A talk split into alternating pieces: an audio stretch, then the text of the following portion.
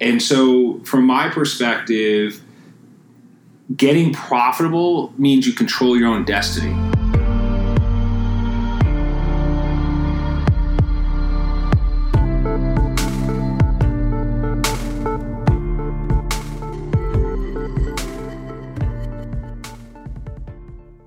Hi, I'm Kyle Poyar from OpenView's expansion team, where I help software companies accelerate their revenue growth so they can become market leaders. This season on Build, we're dedicating every episode to a different SaaS benchmark. Think growth rates, unit economics, the rule of 40, and so on. Each week on Build, I'll speak with VCs to find out what they're looking for in a new investment, as well as operators to get the inside track on how to actually hit those lofty benchmarks. This season will also be interactive. You can help us improve our SaaS benchmarks by participating in the 2018 benchmarking survey. Visit benchmarks.openviewpartners.com to learn more and find last year's results. Now, on with the show. Today's episode is all about burn and profitability. How much a company should be burning to fuel their growth, how startups can cut burn without killing morale, and current trends in the market. I'm joined by Adam Marcus, a managing partner here at OpenView, and Nick Romito, founder and CEO of VTS. Adam, thank you for joining Build. Today we're going to talk about startup burn rates and profitability. Before we start, though, could you introduce yourself to listeners? Sure. Yes, so my name is Adam Marcus. I'm a partner here at OpenView. Been here since uh, 2009. I actually joined OpenView from another venture firm called Battery Ventures.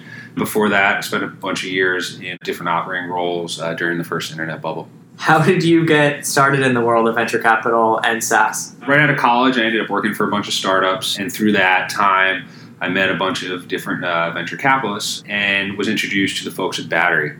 And so in 2004, I believe, uh, I spent time with them and ended up joining Battery before heading off to business school, and then I went back there after business school. When I got out of business school, it was about 2007.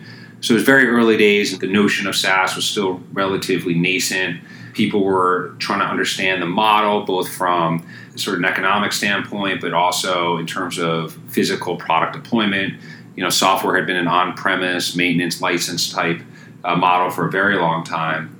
In 2007, I started spending time poking at different SaaS models, and eventually ended up spending time in the email marketing space. During that time, I met a gentleman by the name of Scott Dorsey. Scott Dorsey was the founder and CEO of Exact Target, which was an early pioneer in the email marketing space and early pioneer, frankly, in the SaaS space. And we ended up investing in Exact Target when I was at Battery. And that was the first SaaS investment that I believe Battery had made. And today they've gone on to build a great franchise, but SaaS uh, at that time was not immediately obvious. And still, more than 10 years later, there's still plenty of SaaS startups, and SaaS is sort of eating into everything. And, you know, not to state the obvious, but if every software startup were to be bootstrapped and profitable, there's really no place for venture capital. So, like, what's the role of burn and spending more than you're making in a startup? Yeah, so one of the interesting opportunities and challenges with, with the SaaS model is unlike the prior model where you get a very big upfront payment, which would effectively fund your company, and then you get a maintenance stream afterwards. SaaS gets paid out more ratably, right? So historically, on-premise software is much more about capex. SaaS is much more about opex, and so therefore, starting a, a SaaS company in the early days is not as capital efficient as the traditional on-prem maintenance models, but creates a lot more value as the company matures because of the predictability of the SaaS model.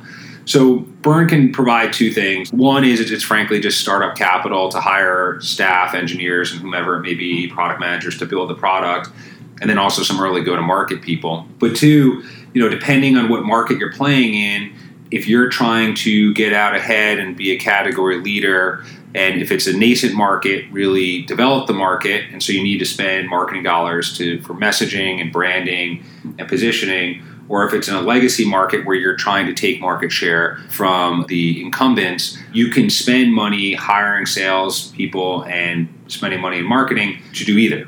And that's where burn can play a role in the early days. That does change and shift as the company matures, as you start getting leverage from the engineering and R&D team as well as the embedded marketing spend and sales infrastructure that you've built out. You know, as you look at companies what are the signals that a company might not be burning enough and should actually accelerate their burn? Yeah, so here at OpenView, we're a pretty analytical bunch. I spend a good amount of time looking at the economics, unit economics of businesses. And, you know, frankly, when I invest in Exact Target, you know, call it nine years ago or so, people were not nearly that well versed in the unit economics of a SaaS business. Today, it's it's pretty well known and widespread. Uh, you know, customer acquisition costs, net dollar retention, basically how much does it cost to acquire a customer, and then do those customers stick around later and not only stay, but do they buy more? A couple things that might help you understand if you're not burning enough is if you have a customer acquisition cost that's less than 12 months, and in some cases even less than six months. That means you're being you're incredibly efficient at acquiring customers. You probably have great product market fit, and you're probably under investing in your go to market. And so in that case, there would be an argument that you could burn more money, which is effectively hire more sales reps and spend more money in marketing because you are efficiently acquiring customers. Fundraising goes hand in hand with burn. You've said before that you know there's actually too much emphasis, especially right now, on sky high valuations and keeping up with the Joneses when it comes to fundraising. And you know, Ryan Smith from Qualtrics actually said, "Congratulating me for raising venture capital is like congratulating someone for taking out a mortgage." So, you know, when should a startup know that they are ready for their next round of fundraising? Yeah, so at OpenView, you know, we're, we are what we call expansion stage investors. So, what we're typically looking for is a company's established product market fit. They've developed uh, an early but successful go to market rhythm in terms of acquiring those customers and then some data on the back end to show that those customers are renewing.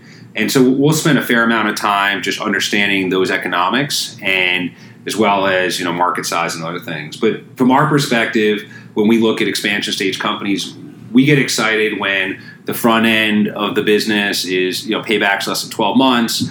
They have net dollar retention that's north of 100, what we call 110 percent. And so, therefore, and, and a you know a big enough market, you don't need a multi-billion dollar market, but call it a 500 million dollar market you know, if all those uh, variables are green, if, you know, flashing green or, or certainly solid green, to us that's an indicator companies should raise more money and really invest in their growth and, and really take advantage of the opportunity they have in front of them. And so those cases, we're very aggressive about supporting companies and, and trying to be their next partner. And yeah, I guess on the flip side, if you're not hitting those those milestones, maybe you should work on some operational initiatives to really position the business to be ready to raise more money. And across the industry, do you think startups are burning the right amount or are things out of balance? Yeah, I'd say a couple years ago things were way out of balance. You know, we'd heard many stories of companies burning two, three, or four million dollars a month. Which there is this notion of, hey, you want to take market share, you want to take them out, and all that kind of stuff. And I know in some cases investors will encourage companies to do that. But in our view, there really is no situation where you need to burn that type of capital feels like at that point you're forcing an issue versus enabling really great product market fit. And so, you know, I'd say today, you know, early 2018, it feels like we're coming back into more of a, a sense reality on what burn should be. You know, we're typically seeing companies burn somewhere between call it 300 and 700 thousand dollars a month, and these are companies that are hyper growth. You know, companies growing over 100 percent a year in some cases, maybe a million dollars a month. Very rarely do we see companies burning more than a million dollars a month. Conversely, we very rarely see companies that are growing really quickly burning less than call it two or three hundred thousand dollars a month. So, you know, from my perspective, I think we're heading to a healthier place. Burn was probably out of control in the 2016, early 2017 timeframe, and today it feels like we've kind of leveled off in a more healthy place. And you know, I guess if, if a startup is beyond that say million dollar mark, that's probably a signal that you know they should look at whether they're burning the right amount. But other than that, and especially as you sit on the board of companies, how do you help companies figure out like are they burning the right amount? Are they burning too much? And should they be cutting burn? Yeah, so again, leveraging a lot of the work that we do when we first look at investment at the board level, we'll spend a fair amount of time looking at the same data, which is again the efficiency of the economic model. How are you spending your resources, and are they driving value for the shareholders and, and frankly for the company? And so, you know, we're looking at customer acquisition costs, we're looking at net dollar retention. The other piece of the equation is as you think about exits and liquidity, you know, nobody today is really excited about buying a company that's burning two to three million dollars a month. And while there have been companies that are going public that are burning money, clearly they are setting a path to profitability and in many cases are showing an economic model that uh, is generating cash. And I think Dropbox is probably the most recent example of that, where, you know, from a P&L perspective, they're burning cash. But if you actually dig under the covers a bit, you'll see that they built a really healthy economic model and one that is repeatable and, and driving value. Okay, so say I'm a software CEO and you sold me on why I should cut my burn and, you know, that I'm burning too much. How do I go about that in a way that doesn't harm growth or kill employee morale? Yeah, I mean, really, at the end of the day, the biggest expense for companies is human capital. And so the way we think about it is you, you may have been over investing in certain areas. So all that entails is slowing down hiring or maybe not hiring for a little while and letting the resources you've hired catch up to the P&L, right? And so try to get them productive on the go-to-market side or on the product and engineering side you know as the company scales you'll start getting some leverage there. And so we don't necessarily you know recommend anything radical unless the company's had some hard times but more just look try to generate leverage in the model look to the resources you have and see what you can generate in terms of leverage and maybe to slow down the pace of adding new resources to the business until you start seeing that leverage. And then at what point should a company be trying to get to profitability? And you know why does getting to profitability matter as a milestone? Yeah so one of the things that isn't talked about enough in my view is you know there's all these stories of all these companies raising tons of money and it's sort of a badge of honor. But it's now starting to come out that these companies that raised a lot of money the founders the early management team they don't own a lot right? Because there's so much preference sitting on top of the companies. There's just been frankly too much money poured into the business you know, the founder CEO wakes up one day and, and he or she is they're saying, "Wait, I only own five percent or seven percent of this business that they've been working tirelessly on for five, seven, or ten years."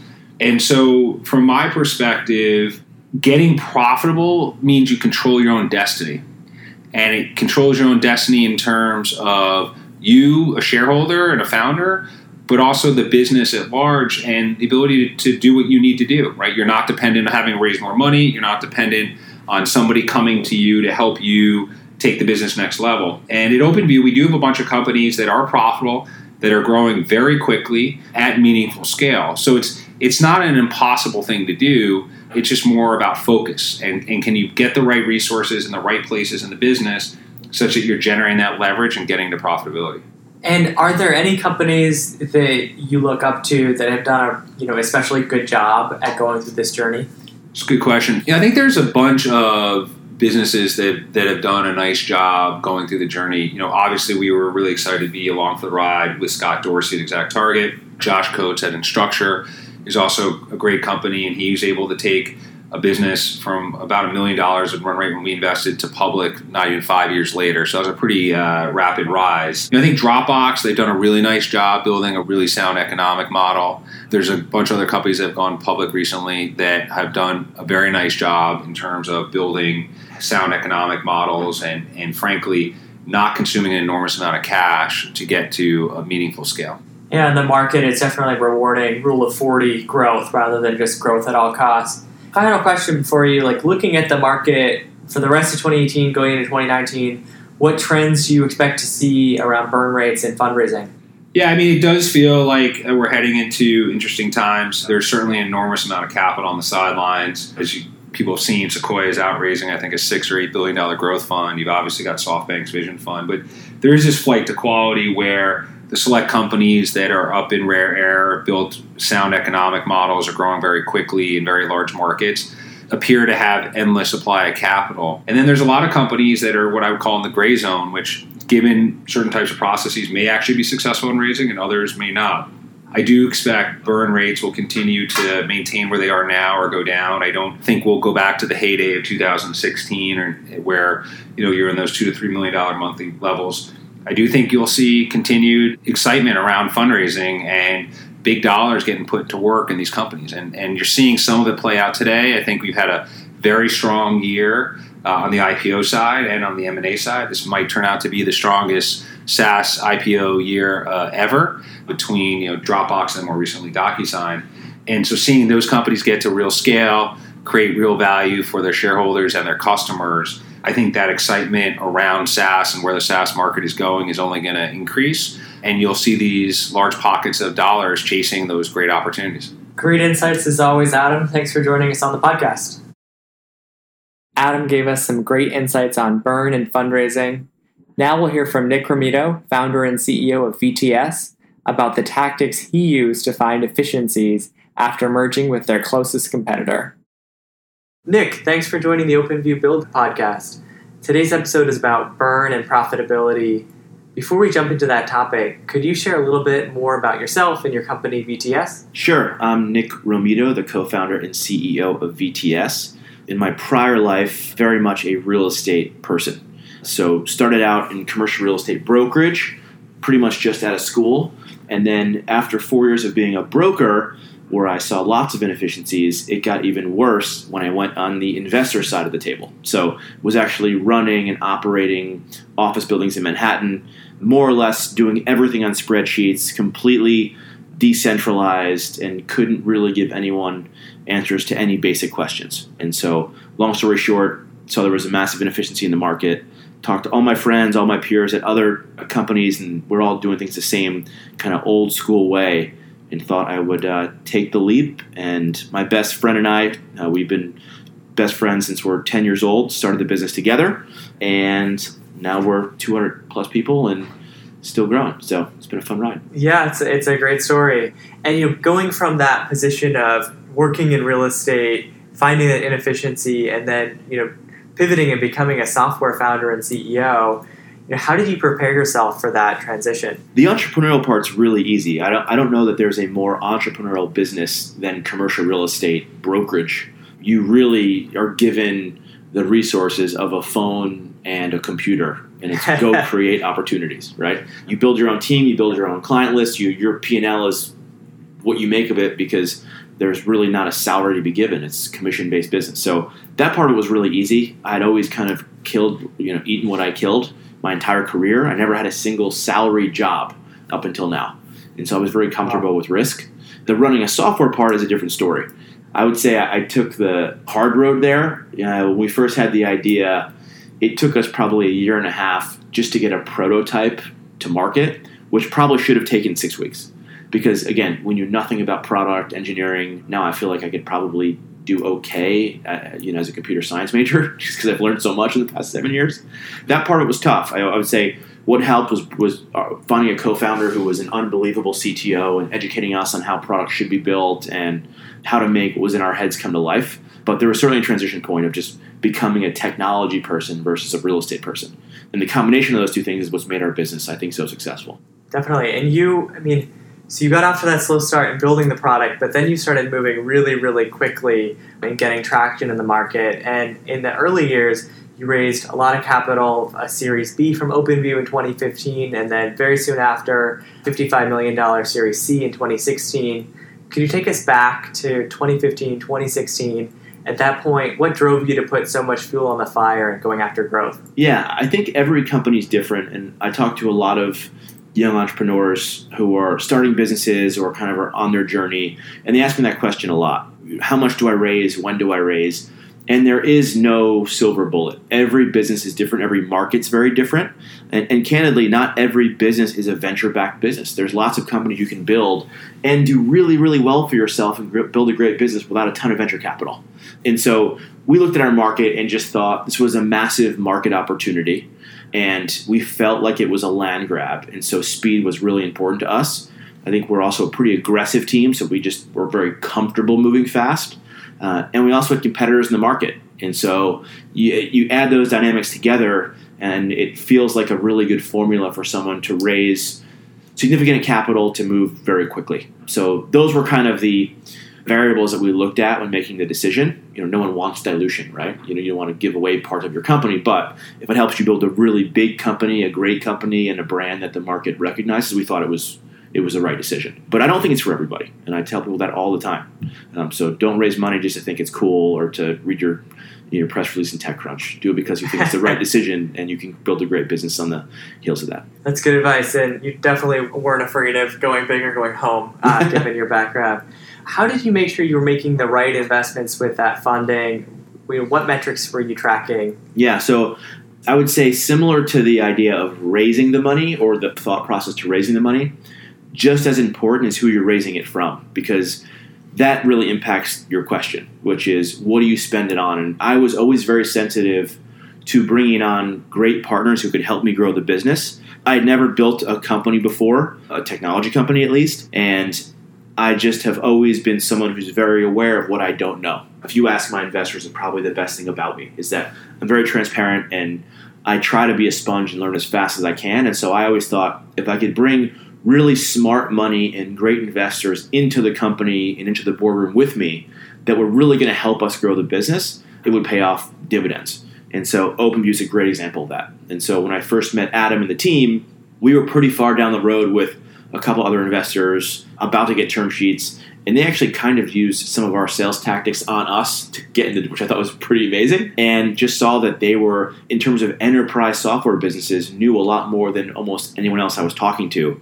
Had just seen what it takes to scale a business in a market the size of ours and that was really really intriguing to me. It's become a, a real thing. I mean I spend a lot of time with my investors people like Adam from OpenView and others on thinking through real everyday problems that you face when you're scaling and growing as fast as we do.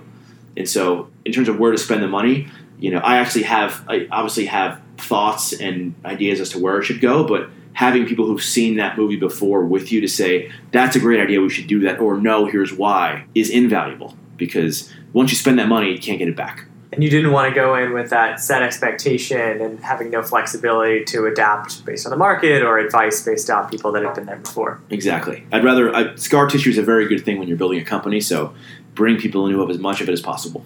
It's good advice. And you know, more recently, VTS merged with its closest competitor, Hightower. The two companies had been, you know, been antagonistic from afar, but now actually work extremely well together.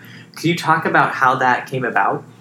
Yeah, so I think depending on your market, actually in general, I think competition is a very, very good thing. It's sometimes hard to think about that when you are in the market competing, but in terms of creating noise and creating credibility for a product in a market, especially a new product in a vertical like ours, very good thing, right? It makes the market aware that if you don't have one of these things, you're not cutting edge or you're not progressive or innovative. And so it was a great thing for us for a long time both companies set out to do the same thing, which is create a standard, right? Create a way where the industry could look at all of their kind of leasing or asset management metrics in a single way, create workflows that actually move the, the deal process forward and faster, and our visions were identical. The problem was once we got enough market share, we actually were becoming the antithesis of what we wanted to do because now you're asking the same people to use two systems, which is not what we had wanted.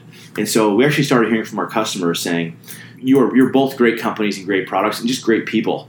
So we'd love it if you just made our lives a lot easier and went to being a single company.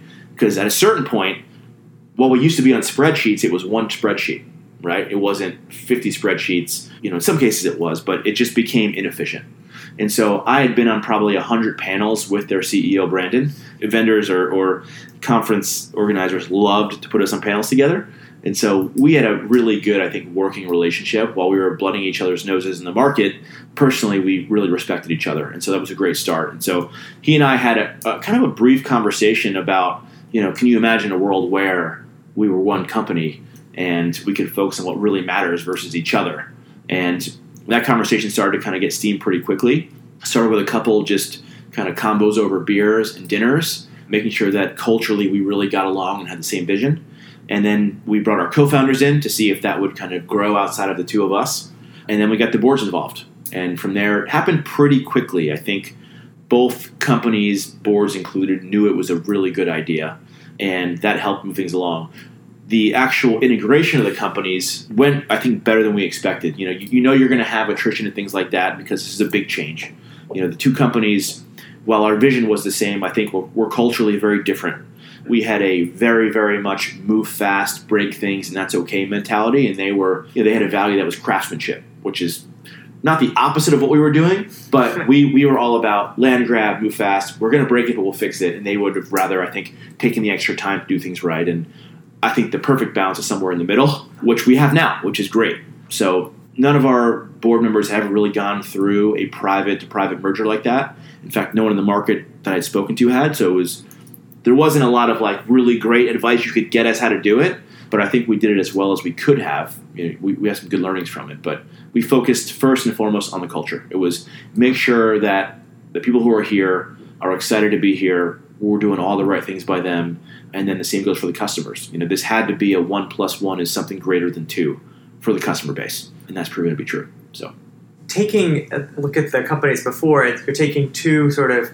fast growing, cash burning startups and then trying to piece them together. And obviously, there's some duplicate functions, some overlapping effort, and just a large amount of overall burn in the combined entity. How did you go about finding ways to eliminate some of that redundancy and become more efficient?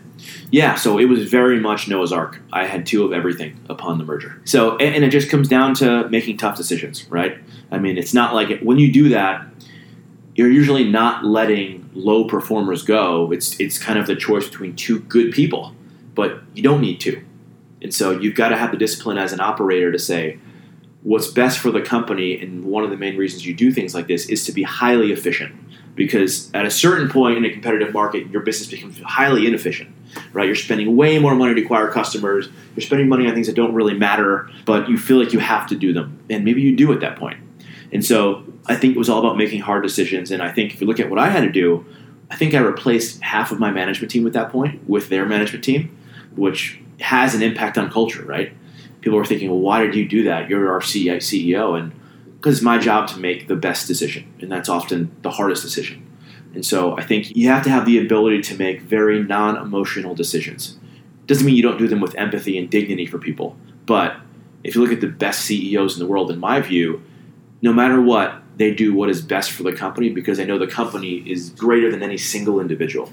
And so I try to live my life that way. And the kind of comparison that I like to use is when you're really small, you really operate like a family. When you're like sub 20 people, you are doing everything together. You're probably eating every meal together. You're doing your stand ups as one team. Once you get above 15, 20, it starts to take the shape more of a professional sports team where you know people can be fired and the person next to you is expected to operate at the level. And if they don't, while you love them and they're your brother or sister, they can be fired or moved off the team. So once you start to see that transition, is where I think you know you become like instead of like the father or mother to the coach, and coaches are really good at telling people when things have to change. And so that's um, it's a critical part of I think being a great leader, whether you're a CEO or a manager or a VP of anything.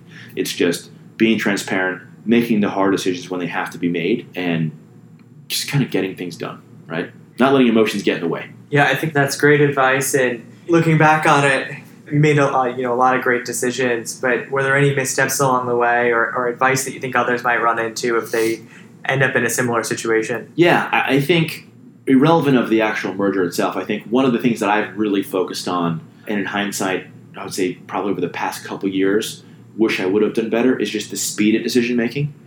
I think the longer you prolong a decision, the worse it is. Whether it's right or wrong, just pull the trigger on things. And if it's the wrong decision, just if you're an agile development company, make your decisions in an agile way.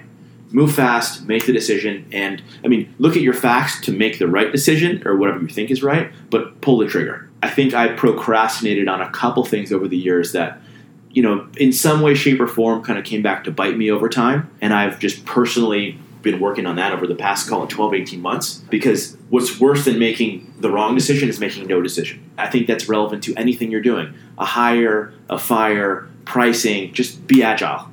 Don't make dumb decisions, but make a decision. That's great. Well, Nick, thanks so much for joining Build Podcast. We really appreciate it. Thanks for tuning in to this episode of Build. Make sure you subscribe to our podcast on iTunes, Spotify, or anywhere else you listen to podcasts. And please give us a five star rating while you're at it. You can compare yourself to your peers by checking out our benchmarking data at benchmarks.openviewpartners.com. Please help us improve this data and participate in our 2018 survey. That's actually out now at openview.vc forward slash 2018 dash benchmarks. And outside of podcasts, we produce content daily on OpenView Labs. You can follow us on Twitter at OpenView Venture and subscribe to our newsletter, which is sent out to over 100,000 SaaS operators every Saturday morning. You can do that by going to openviewpartners.com forward slash newsletter. Until next time.